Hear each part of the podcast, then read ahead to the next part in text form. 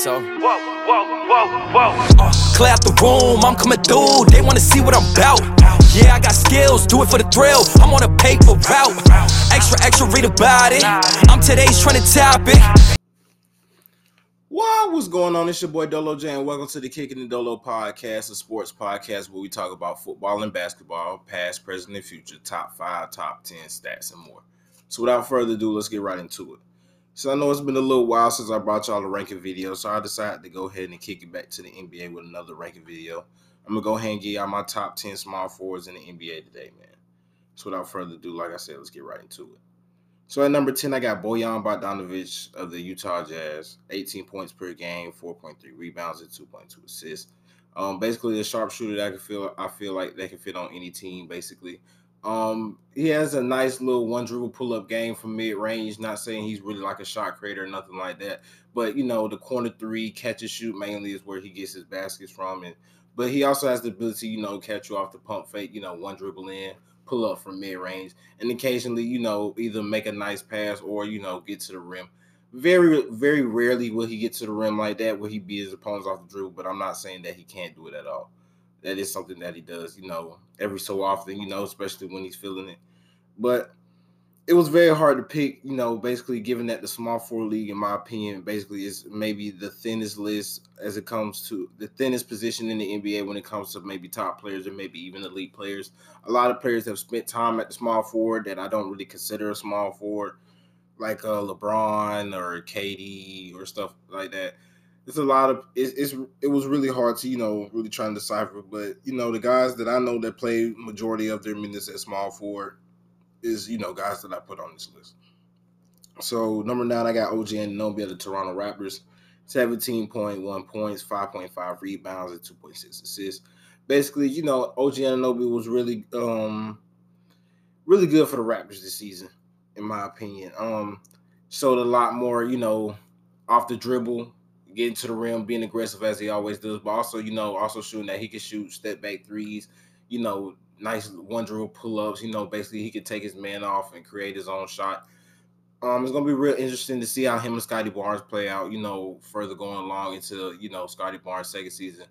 Um, I think I seen something. I think it was by uh by Kenny Beecham. He was saying, you know, basically how they haven't had a lot of minutes on the court together. I believe, but at the same time, he said that he you know had faith that they could also you know fit on the court together, which is something that I agree with basically, you know, a lot of times is when you first start playing with a player, you know, a player that kind of plays similar with you, it can be a good thing and a bad thing depending on, you know, basically like the scheme of the offense and also the type of aggressiveness and, and the type of mindset that the player have. But I believe, you know, I think they're gonna buy in and, you know, basically I feel like him and, you know, Scottie Barnes could really be on the court together. He's also, you know, extremely long, gives tries on the defensive end for sure, you know, a lot of young players don't try on the defensive end, but he does definitely try on the defensive end. So number eight, I got Gordon Hayward. He averaged 15.9 points, 4.6 rebounds, and 3.6 assists. Now we already know the type of player Gordon Hayward can be. I'm not saying he's the top guy on your team, but he's definitely like a good second, maybe third option on the team, you know, on a playoff team. Can he be, you know, that on a championship team? Um, we haven't really seen him. We've seen him in places where, you know, championship was expected, but at the same time, usually he becomes injured, so we haven't had a chance to see him in that type of capacity in that type of role. I still think that he's a good player, and I still think you know he could be he could be a good contributor. I don't think he's he's a role player just yet, but at the same time, I don't think he's like a star level number one option. I think he's like in that little sweet spot in between. But um, I really want to see how I want to see Gordon Hayward complete an 82 game season. I don't know the last time he's even played like at least 70 games. I know it was probably back in Utah, but Gordon Hayward is definitely somebody that you know it's a joy to watch, and he's like I think he's sneaky good. Basically, where it's like you don't really pay attention to the fact that yeah, he's not KD or LeBron or Giannis or anything like that, but at the same time, like you also know like this dude right here is a bucket.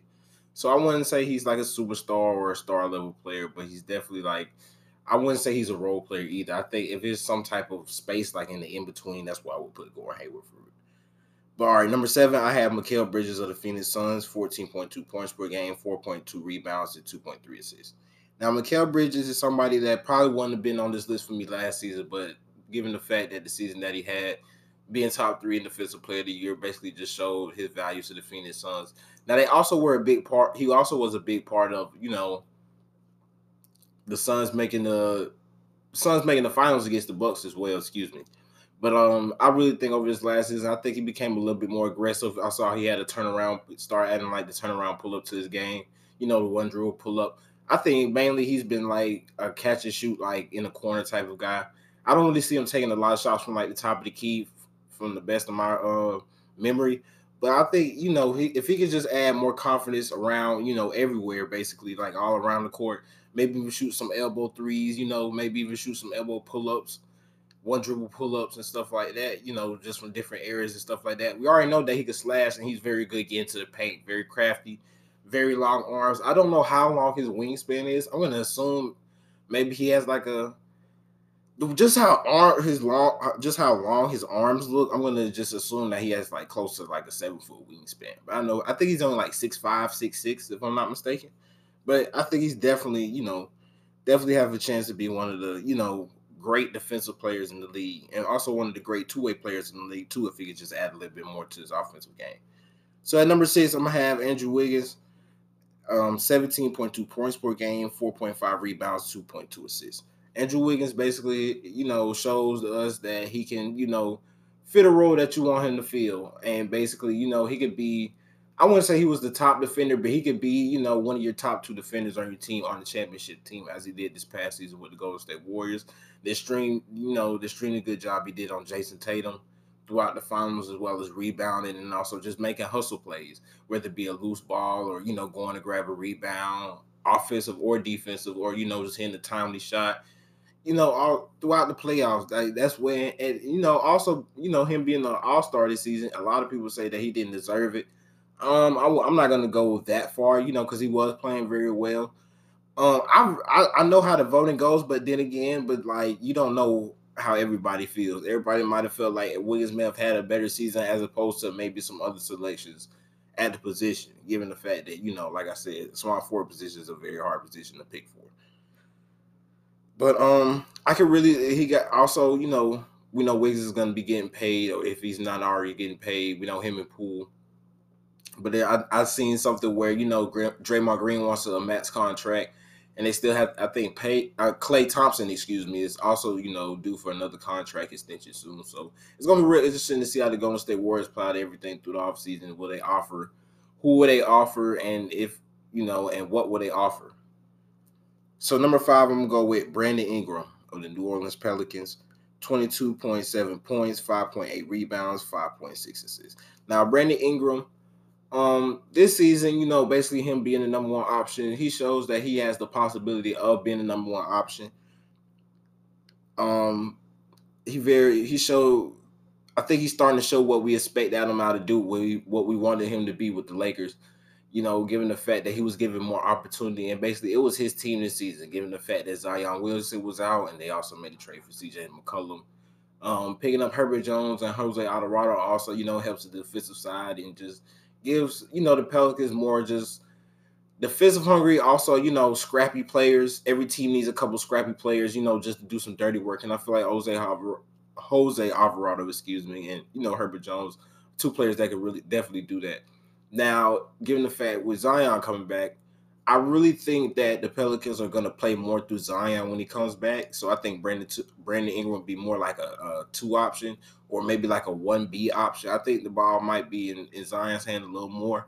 I believe, you know, also believe that our, CJ is going to initiate the offense for the most part. So I think them two are going to be probably maybe the primary ball handlers. And Ingram, he might be more of a, I'm not going to say more of a catch and shoot type of guy because I know he's still going to get his off the drill, but – I think he's going to transition to you know maybe let, handling the ball a little bit less.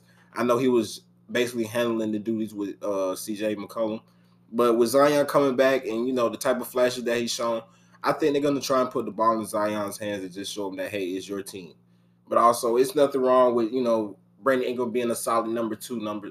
I wouldn't necessarily say he would be a number three option. I think he would be a, a the, the second option behind Zion Wilson, and then you know maybe CJ McCollum might be the third option.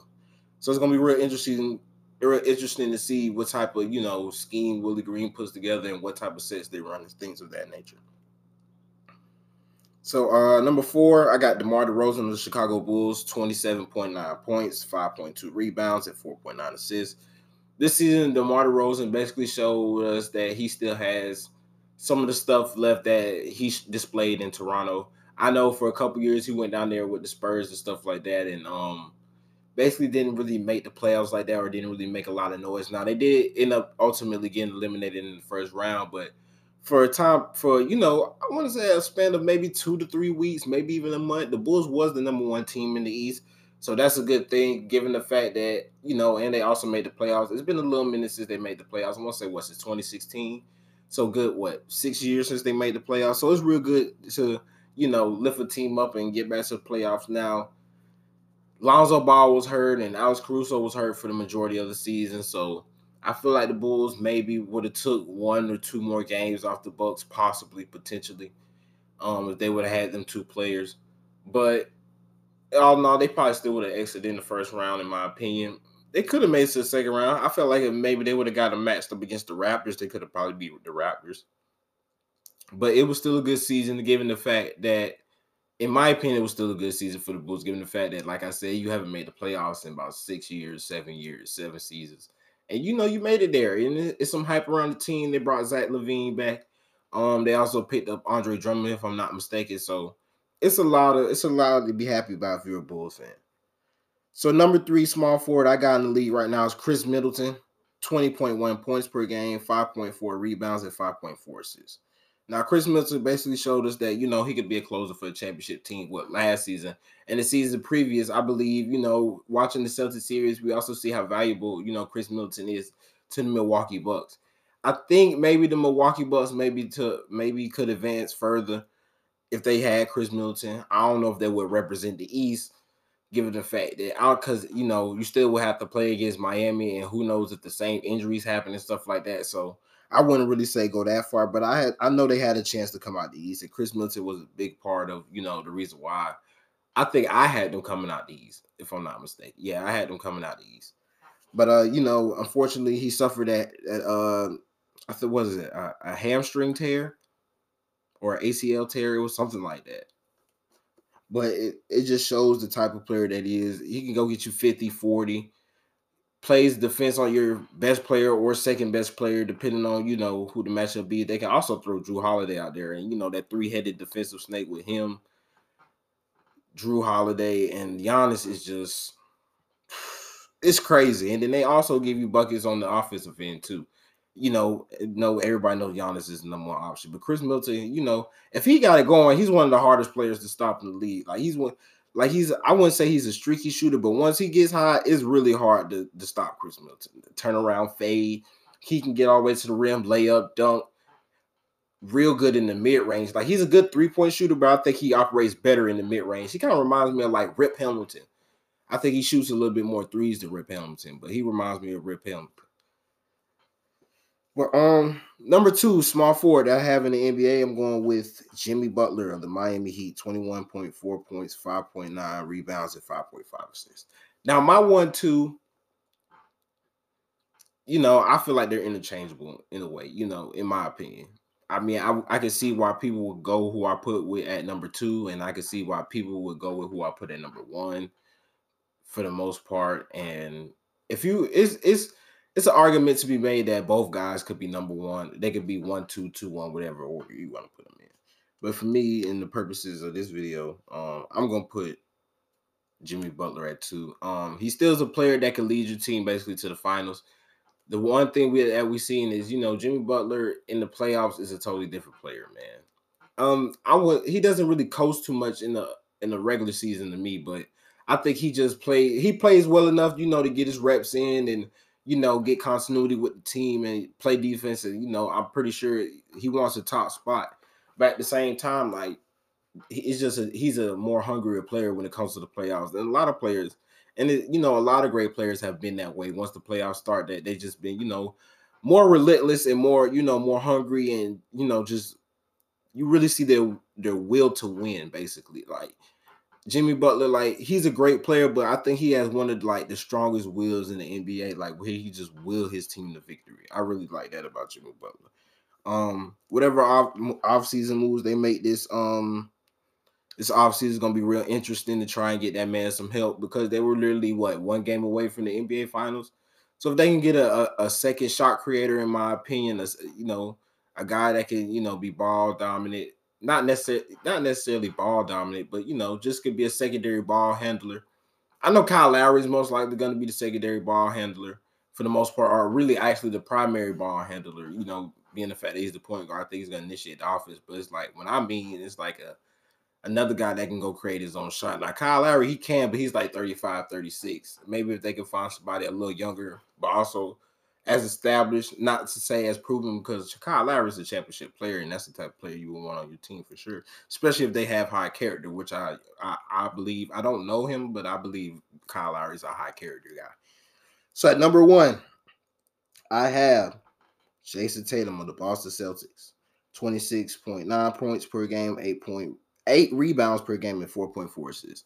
Now we already know that he, you know, to the standards that we hold Jayson Tatum to, that he had a lackluster final series, but at the same time, to the best of my knowledge, a lot of players don't. There's been some instances where a few players don't play good their first time around in the finals. So I think the fact that he just even you know gained that experience is just you know key for him and key will be key in his development and also in his hunger to be that close to know that you was what two games away from winning the finals, and then you know the Warriors being back to full strength, basically. You know they you didn't get dominated by them. It's not like you you know you got swept or you only won one game. You you had a chance to win maybe three games and possibly the series. You know, given the things they could have tweaked. You know, I, if they just wouldn't have turned the ball over so much and probably you know passed the ball more. I feel like the Celtics maybe could have made some noise and possibly pushed this to the game seven, but it, they, they made some great moves this offseason as well. You know, um, Danilo Gallinari, Michael Brogdon. A lot of everybody knows about the, the Jayson Tatum to KD thing, but a lot of people are saying that was weeks ago, maybe like the beginning of July. But um, I've been seeing Jaylen Brown basically. I it was something I seen on Twitter. I think he was working out in the pool with weights, so I know he's coming back hungry next season. And I'm pretty sure the Boston Celtics are going to keep everybody. I don't think they're going to trade for Kevin Durant, in my opinion.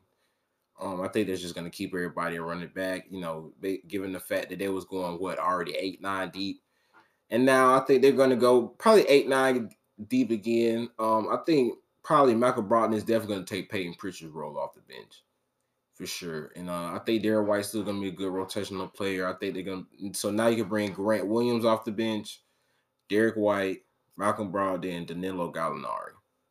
So that's the possibility to go nine deep. Um, so yeah, it's gonna be real interesting to see what the Celtics do. Man, you know, Ime Udoka being the type of coach that he is, you know, he really got a chance to. We really got the chance to see that he is a great coach. Now, I didn't know that it was his first year coaching the Celtics, and I also didn't know that you know that he played in the league previously. Like it was one game I was watching. I think he was on the Portland Trailblazers.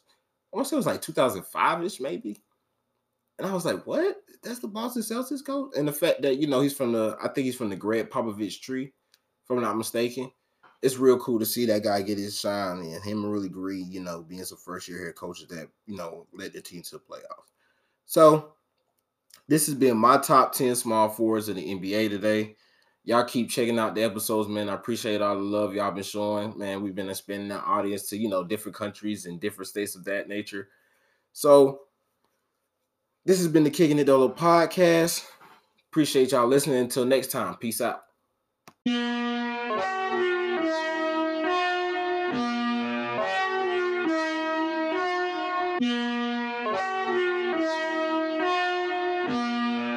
Saw. Whoa, whoa, whoa, whoa. Uh, clear out the room, I'm coming through. They wanna see what I'm about. Yeah, I got skills, do it for the thrill. I'm on a paper route. Extra, extra, read about it. I'm today's trying to trending topic.